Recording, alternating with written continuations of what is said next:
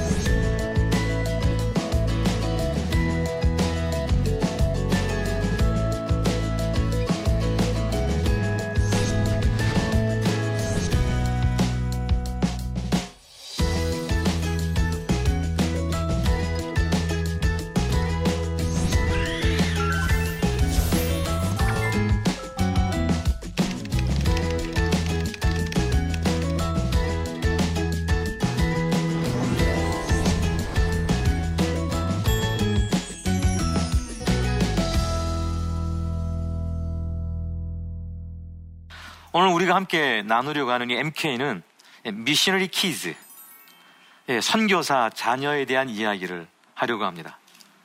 혹시 선교사 자녀들 만나본 적 있으십니까?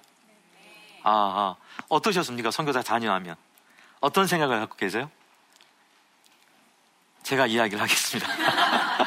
예, 오늘 제목이 초록 아이들, MK, 그들은 누구인가? 초록 아이들, 무슨 뜻이냐면요, 저희가 이제 여름 캠프 때 이제 고등부 MK들하고 함께 워크샵을 나누게 되었는데요, 이런 그림을 보여주고 이렇게 질문을 했습니다. 나무를 옮겨 심게 하고 있는 겁니다. 이미 어떤 나무는 옮겨 가고 있는 중이고요, 한 나무는 옮겨 심기 위해서 뿌리를 잘라내고 있는 광경입니다.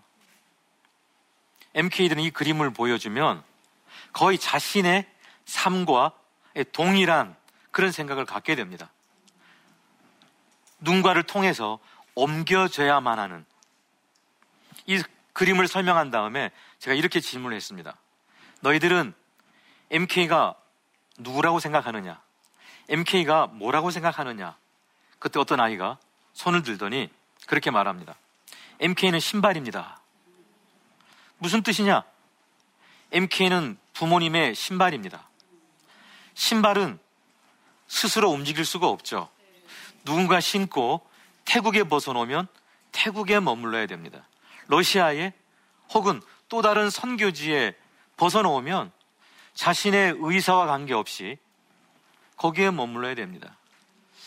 아마 부모님의 헌신으로 자신의 삶이 결정된 것에 대한 어떤 자조 섞인 그런 한탄 같은 그런 이야기였습니다. 왜 그러면 아이들은 이 초록 아이들이 되었을까요? 초록 아이들. 실제로 그 아이들은 노란 나라에서 태어났습니다. 우리는 이 노란 나라를 고국이라고 표현합니다. 물론 요즘은 이제 선교지에 일찍 가신 분들 때문에 그 나라에서 태어나는 MK들도 좀 많이 보았습니다. 하지만 대부분은 한국에서 태어나서 부모님의 헌신 때문에 자녀들은 일센 영향을 받게 되죠. 그래서 이 아이들은 원래는 노란 나라 사람이었습니다. 노란 나라에서 태어나서 노란 음식을 먹고 노란 나라 친구들과 노란 문화를 향유하면서 지냈습니다. 그런데 어느 날 갑자기 부모님이 해외에 가신다는 소식을 말씀하시는 거예요. 의논도 없이. 어쩌면 더 아이들이 일찍 나간 부모님들은 뭐 의논할 수가 없죠. 어린 아이니까. 그렇게 노란 나라에서 파란 나라로 옮겨가게 됩니다. 자, 파란 나라로 옮겨온 MK들은 이제 파란 음식을 먹어야 됩니다. 파란 나라 말을 해야 됩니다. 또 파란 나라의 그 문화들을 배워야 됩니다. 굉장히 어리둥절할 겁니다. 우리가 여행 가서 좀 경험하는 해프닝들은 그냥 재미있습니다. 그런데 살려고 갔기 때문에 그곳에서 자신들에게 벌어지는 여러 가지 이해할 수 없는 상황들은 그 아이들을 굉장히 어렵게 만들죠. 저는 이제 태국에서 사역을 하다 돌아왔는데요. 태국 선교사님이 한번 저희 단체로 이메일을 보냈습니다. 어떤 이메일이냐면 자기 자녀를 위해서 기도해 주십시오. 이게 유치원 다니는 아이인데 이 아이가 잘 때마다 침대 앞에서 무릎을 꿇고 이렇게 기도한다라는 거예요. 하나님, 내일 아침에 눈 안 뜨게 해주세요. 부모는 깜짝 놀란 거죠. 저 아이가 왜 저럴까? 나중에 이제 물어서 알게 되었는데 그 아이가 어릴 때 태국을 갔기 때문에 이제 부모님들은 대개는 2년 동안 언어 익히고 또 문화 익히고 또 사역 네트워크 만들고 굉장히 바쁜 날을 보내죠. 그래서 자녀들을 유치원에 보내거든요. 그런데 한국 유치원이 없습니다. 이 아이는 태국말도 모르고 영어도 모릅니다. 그래서 유치원 가서 낯선 곳, 낯선 친구들, 피부 색깔이 다른 친구들과 함께 말도 할 수 없는 상황에서 유치원에 하루 종일 있다 오니까 너무 심심한 거예요. 너무 재미없는 거예요. 가고 싶지 않은 거예요. 그래서 이제 자기 딸 하나는 기도하면서 내일 아침 눈을 안 뜨면 유치원을 안 가도 되니까 작년에 태국을 가서 그 아이를 봤는데 잘 자라 있었습니다. 예. 하지만 그 아이가 그렇게 자라기까지 얼마나 떠나온 조국이 보고 싶었겠습니까? 노란 나라가 늘 보고 싶었고 노란 친구가 너무 보고 싶죠. 그런데 MK들에게는 한국을 가끔 방문할 수 있는 기회가 생깁니다. 그게 언제일까요? 여름방학, 또요? 안식년, 또요? 몸이 아프면. 예. 또 어떤 일인지 아세요? 남자아이들은 군대 가야 되잖아요? 예. 그렇습니다. 다시 노란 나라에 돌아올 수 있는 기회가 생겼습니다. 너무 신났습니다. 노란 나라에 돌아온 MK들이 가장 먹고 싶은 음식이 뭘까요? 예, 짜장면이더라고요. 예, 김치는 선교사님들이 가장 먹고 싶은 음식이겠죠? 짜장면. 가장 가고 싶은 곳이 어딜까요? 놀이동산 맞습니다. 예, 한국에 있는 아이들도 가장 가고 싶은 그런 장소가 아니겠습니까? 자, 노란 나라에 와서 노란 친구들을 만나고 신나게 지내는데 뭔가 좀 어색합니다. 자기가 떠날 때와는 한국이 너무 많이 변해 있습니다. 예, 한국을 잘 안다고 돌아왔는데 다니다 보니까 불편한 게 너무 많은 거예요. 어떤 게 있을까요? 예를 들면 실제로 있었던 이야기인데 대학생이 돼서 돌아온 MK가 저한테 이야기한 겁니다. 오랜만에 돌아왔더니 너무 한국이 발전되어 있었다. 그래서 이제 전투를 타려고 갔는데 사람들이 자기 주머니에 있는 지갑을 꺼내더니 예, 지나갔는데 엉고 지나가는 거예요. 좀 불안해지시죠, 분위기가. 이 아이도 그걸 보고는 자기 지갑을 꺼내서 지하철 그 개찰구를 지나가려고 하는데 딱 막히는 거죠. 예, 우리한테는 별일 아닌 거였지만 자기는 조국이 자기를 거부하는 걸로 큰 역문화 충격입니다. 아이들이 선교지 나갈 때 문화와 언어와 여러 가지 상황이 다른 그걸 이렇게 경험하면서 문화 충격을 받는데 실제로는 역문화 충격, 조국으로 돌아왔을 때 낯설고 불편하고 이건 더 어렵다는 겁니다. 제가 왜 이 말씀을 드리냐면요, 저는 이제 태국에서 사역을 했는데 우리 작은 아들이 우리하고 같이 태국 가서 대학까지 졸업하고 작년에 한국으로 돌아왔습니다. 루엔툴이라고 표현하는데요, 왜 돌아왔을까요? 군대 가야 되기 때문에. 지금 최전방에서 40도가 넘는 태국에서 자라다가 영하 20도가 더 내려가는 그 최전방에서 지금 근무하고 있습니다. 예, 지난번에 우리 막내 아들이 휴가 나왔을 때 물어봤어요. 내년 1월 6일날 전역하는데 너 전역해서 제일 먼저 하고 싶은 게 뭐야 그랬더니 아르바이트에서 돈을 모아서 태국에 방문하는 거. 예, 이제는 마음의 고향이 되었습니다, 아이들에게는. 그래서 이제 파란 나라로 다시 돌아왔을 때 굉장히 안도감을 느끼며 살게 되죠. 왜냐하면 익숙하니까.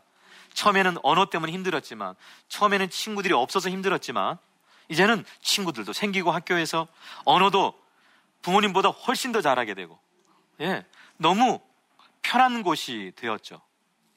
그런데도 왜 약간 불편함을 느끼는 이유가 뭘까요? 여전히 외국이기 때문에 그렇습니다. 왜냐하면 비자를 받아야 되잖아요.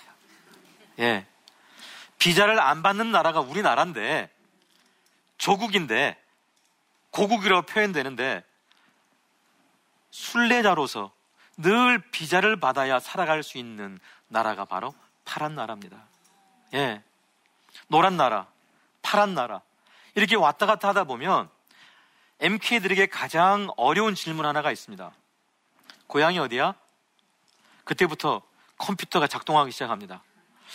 내가 태어난 거기를 고향이라고 해야 되나? 별로 살아보지도 않았는데 지금 내가 살고 있는 태국을 고향이라고 해야 되나? 여기는 여전히 외국인데 어디가 고향일까요? 엄마 아빠가 계신 곳이 고향입니다. 예, 우리가 정말 쉽게 대답할 수 있는 고향이 어디야?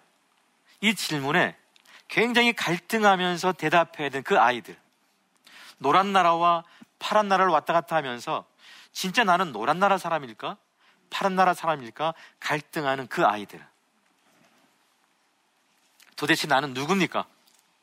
이 질문이 그 아이들 마음속에 굉장히 중요한 질문이 되었습니다. 바로 혹시 초록나라 사람? 혹시 나는 초록나라 사람일까? 이 이야기는, 이 그림은 실제로 미국 MK가 자신의 정체성 때문에 고민하다가 쓴 글이 있어요. 그 글의 제목이 I'm green. 나는 초록나라 사람이구나. 초록나라 사람. 그 초록나라 사람을 향해서 미국 심리학자들이 만든 이름이 있습니다. 미국이란 나라는 오래전부터 군인, 그 다음에 비즈니스맨, 주재원들, 그리고 선교사님들을 파송했죠. 그리고 그 아이들이 부모님과 함께 있다가 본토로 돌아왔는데 본토에서 자란 아이들과는 뭔가 좀 다른 그런 특징들이 있는 거예요. 그래서 이 아이들을 이름을 지어줘야 되는데, 아, 이 아이들은 TCK라는 이름을 지어주자. 이 TCK라는 이름은 바로 Third Culture Kid, 제3의 문화 아이라고 표현합니다. 이 제3문화 아이라는 이 이름은 느끼시겠지만 이 아이들에게 제1문화와 제2문화가 존재했다라는 이야기죠. 예, 한국 엄마 아빠와 함께 살고 있지만 그 나라에서, 그 나라 문화 속에서 살고 있고 그 나라 언어를 사용하며 살고 있습니다. 이렇게 제1문화와 제2문화, 노란 나라와 파란 나라를 왔다 갔다 하다 보니까 그 아이는 자신도 모르게 제3문화 아이, 초록나라 아이들도 변화된 겁니다. 여기서 제일 중요한 단어는 바로 성장기입니다. 예. 왜냐하면 부모님들이 십수년을 선교에서 사셔도 제3문화 어른이 되지 않습니다. 한국에 돌아오셔서 시차만 극복하면, 시차 적응만 끝나면 도로 한국 사람이 될 수 있습니다. 그런데 어릴 때, 그 사춘기 지나기 전에 해외에 나간 아이들은 이미 자기의 그 문화 변혁이 그 속에서 일어나서 한국에 다시 돌아오더라도 100% 한국인으로 살아가기가 쉽지 않습니다. 안타깝게도 우리 선교계에서는 MK들의 연구가 시작된 지가 얼마 되지 않았습니다. 이미 한국 이 교육계에서는 일찍이 유학 간 그 아이들이 한국으로 돌아올 때쯤 돼서 그 아이들의 이름 하나를 붙여줬는데 그 이름이 연어족이라고 합니다. 예. 떠났다가 다시 돌아오는, 그럼 이 자원들을 어떻게 이 정부가 사용할 것인가 굉장히 많이 연구했습니다. 이건 굉장히 중요한 연구 과제이기도 하죠. 예. 자, 그렇다면 이 제3문화의 특징이 뭘까요? 바로 이동성입니다. 예. 엄마 아빠 따라 여기도 갔다가 저기도 갔다가 이동성입니다. 그러니까 이동을 많이 하다 보면 어떤 결과가 일어나죠? 이별을 많이 하겠죠. 예. 그리고 아까 그 그림 보신 것처럼 나무 뿌리를 잘라서 이동해야 되기 때문에 뿌리를 다 잘라내야 되겠죠. 그건 아픔입니다. 이별의 아픔. 이별을 하면은 어떻게 됩니까? 슬프죠. 슬픔을 많이 경험하게 됩니다. 자, 두 번째 특징은요, 타문화 경험이죠. 이동을 많이 하다 보니까. 다문화를 경험 많이 하면 어떤 또 결과가 나타날까요? 바로 뿌리의식이 없는 거죠. 내 문화를 푹 젖지 않았기 때문에. 그래서 몇 년 전에 인천에서 아시안게임을 할 때 태국 MK가 태국과 한국이 축구 시합할 때 고민하는 거예요. 한국을 응원하자니 태국한테 미안하고, 태국을 응원하자니 한국한테 미안한 그 정체성이 MK들, TCK들의 건강한 정체성입니다. 사실은 우리가 이해를 못했죠. 왜 저 아이들은 저런 선택, 저런 생각을 할까? 자, 그런데 이렇게 MK 사역을 하다 보니까 이런 어려움들이 또 장점을 많이 갖고 있는 걸 경험하게 됩니다. 이동성이라는 경험을 통해서 아이들이 어디든지 다니다 보니까 아이들이 어떤 장점이 생길까요? 적응력이 뛰어납니다. 예, 어디서건 살아갈 수 있는 그 생존 스킬을 익히게 되죠. 그래서 이제 MK들하고 캠프하면서 우리는 워크숍을 많이 하는데 제가 질문을 던져봤어요.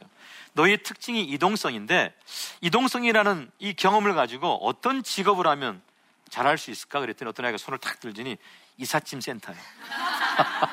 왜 그럴까요? 너무 이동을 많이 하니까 짐을 맨날 싸야 되잖아요. 매일 싸야 되잖아요.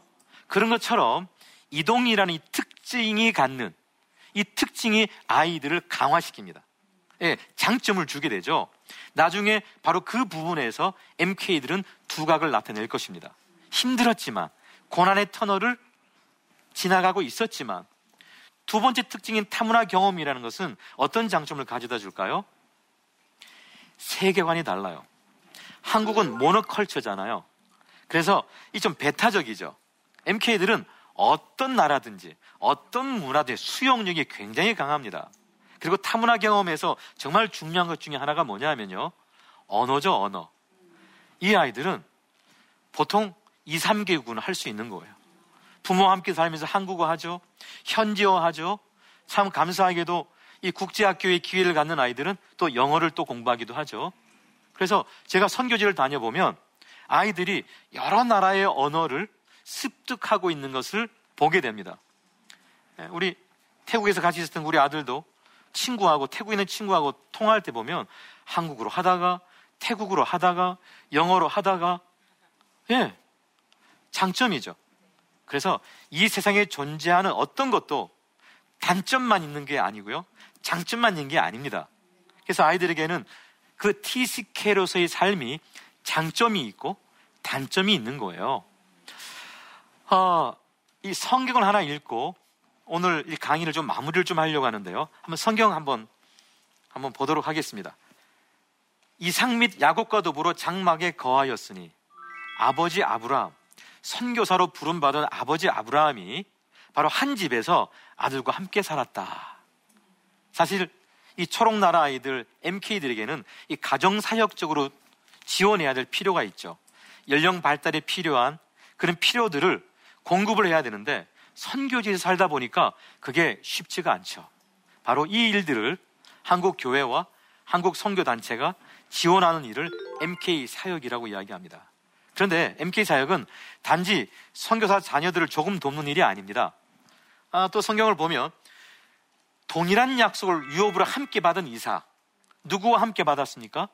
아버지 아브라함과. 받은 약속이 뭐죠? 창세기 12장에 보니까 아브라함은 이 세상을 향해 축복의 통로가 되는 약속을 받았습니다. 그런데요, 창세기 26장 가면 똑같은 성경 말씀이 이삭에게 하나님 말씀하시는 걸 볼 수 있게 됩니다. 그 이야기는 뭡니까? 이삭도 동일하게 아버지 아브라함과 받았던 동일한 약속, 세상을 향해서 축복의 통로가 되는 것, 결국 그 약속을 통해서 아브라함, 이삭, 야곱을 통해서 이 땅에 예수 그리스도가 오시게 되죠. 그래서 선교사 자녀들은 그냥 엄마 아빠가 자녀들 필요한 것을 공급하는 것, 더 이상으로 선교학적으로 초록나라 아이들 MK에 대해서 접근할 필요가 있다는 겁니다. 결국 MK들을 그 선교지에 초대한 분이 엄마 아빠가 아니라는 겁니다. MK들은 부모님의 신발이 아닙니다. 저는 MK들에게, 그렇게 말한 MK에게 큰 소리를 이렇게 말했습니다. 요셉이 그랬던 것처럼, 요셉이 애굽으로 옮겨진 이유가 뭡니까? 형이 팔아먹어서요? 아니었잖아요. 이스라엘을 구원하기 위해 하나님이 요셉을 미리 애굽으로 옮기신 거죠. 그 성경 이야기를 하면서 아이들에게 이렇게 이야기했습니다. MK들아, MK는 부모님 신발이 아니야. 성경을 보니까 MK들은 하나님의 신발이네. 하나님의 신발, 하나님의 초대를 받았다라는 사실을 MK들이 알게 된다면 MK들은 행복해질 겁니다. 그리고 선교학적으로 MK들은 중요한 자리매김을 할 것입니다. 그래서 한국의 선교단체들과 한국 교회와 파송교회와 그리고 이 MK들에 대해서 조금 알게 된 우리가 미래의 한국의 하나님의 선교 자원으로서 그 MK들을 함께 지원할 수 있다면 아마 하나님의 선교가 한국의 선교가 달라질 거라 그렇게 저는 확신하고 있습니다.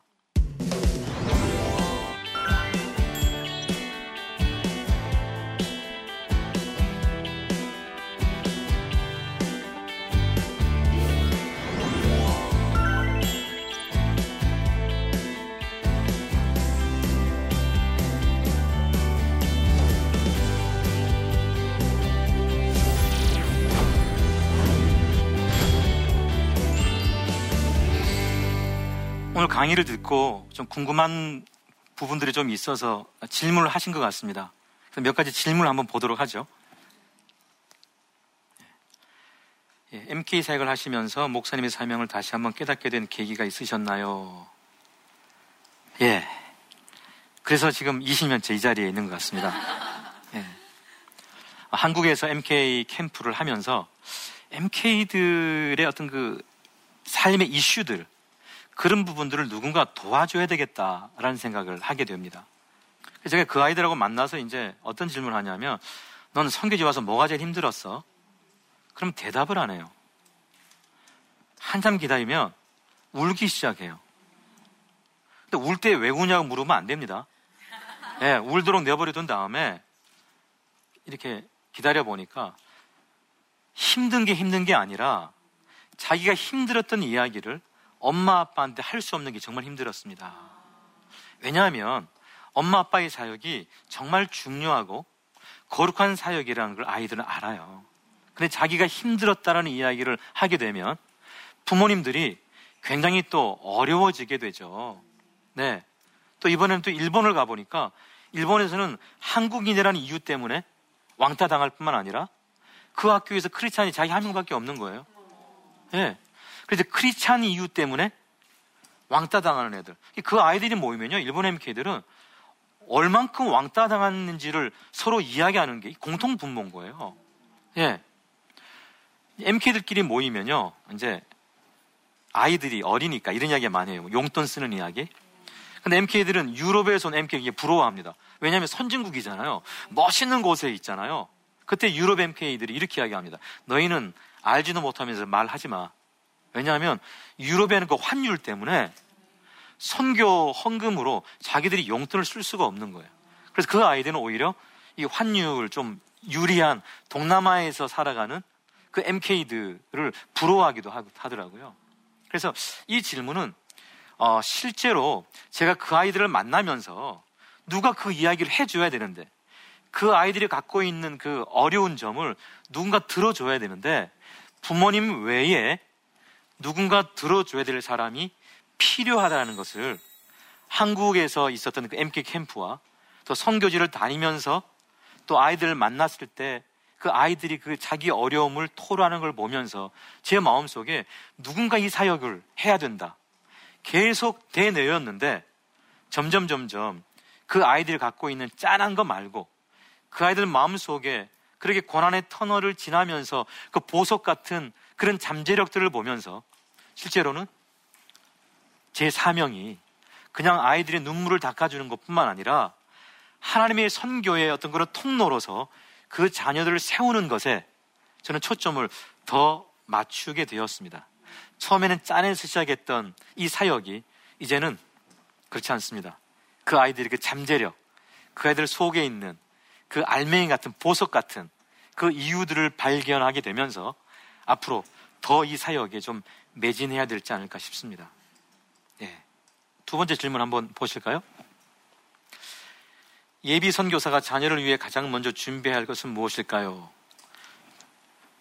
누구 질문인지 모르지만 정말 중요한 질문을 하셨습니다. 왜냐하면 이 부분 때문에 MK들이 현지에 가서 굉장히 어려워질 수 있습니다. 부모님들은 선교 훈련을 하는 기간 동안 선교에 대해서 정말 열심히 준비를 하고 떠나죠. 문제는 그 자녀들도 떠날 준비를 해야 되는데 그 자녀들은 실제로 준비 없이 떠나는 경우들이 너무 많다는 겁니다. 제가 아는 1세대 선교사님 중에 한 분은 아이가 학교를 다녀왔는데 그 아이한테 짐 싸 이렇게 오후에 그냥 훌쩍 비행기 타고 선교지로 날아가신 거예요. 그 아이가 적응을 잘했을까요? 못했을까요? 당연히 못하죠. 준비 운동을 해야 다치지 않습니다. 예, 그런 것처럼 부모님들이 선교 훈련을 충분히 받으면서 선교지로 나가는 같은 동일한 그런 필요들이 MK들에게도 있습니다. 선교단체들에서는 아무리 좀 힘들고 그렇지만 자녀들에게도 몇 박 며칠이라도 그런 기간을 통해서 미리 예방주사를 맞고 선교지로 나갈 수 있는 길을 주셨으면 하고요.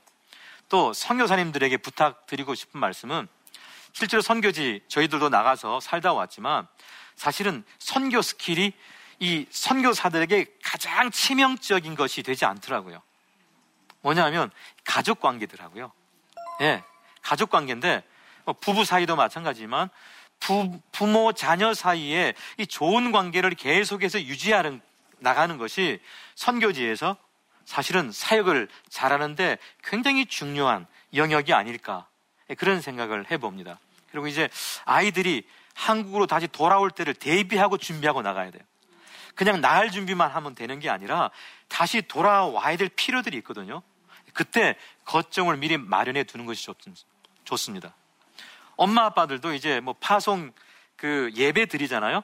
그런 것처럼 아이들도 사실은 시작한 어떤 것들을 잘 마무리를 하고 갈 수 있도록 예를 들면 뭐 졸업이라든가 뭐 그런 또 친구들하고도 이렇게 뭐 페어웰 파티라든가 뭐 이런 좀 조금 마무리를 하고 가야 현지에서 잘 시작할 수 있습니다.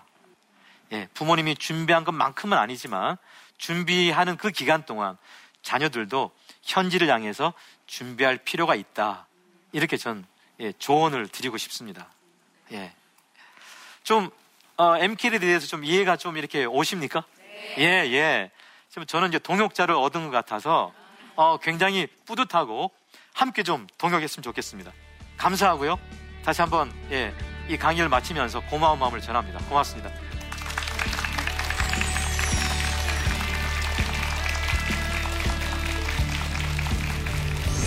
부모님과 살다 보니까 어릴 때부터 본 게 뭘까요? 선교죠. 네, 선교하는 걸 쭉 보면서 자랐습니다. 이 아이들은 우리와 함께 살고 있는데 방학 되면 부모님 그 선교지로 다시 돌아가는 아이들이 많습니다.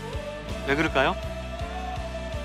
여름에 한국 교회 단기팀이 선교지로 또 봉사하러 가기 때문에 부모님을 도와서 그 단기팀을 받아야죠.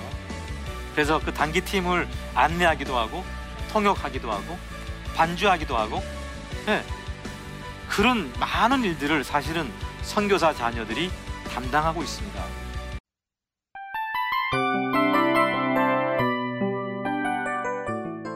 이 프로그램은 청취자 여러분의 소중한 후원으로 제작됩니다.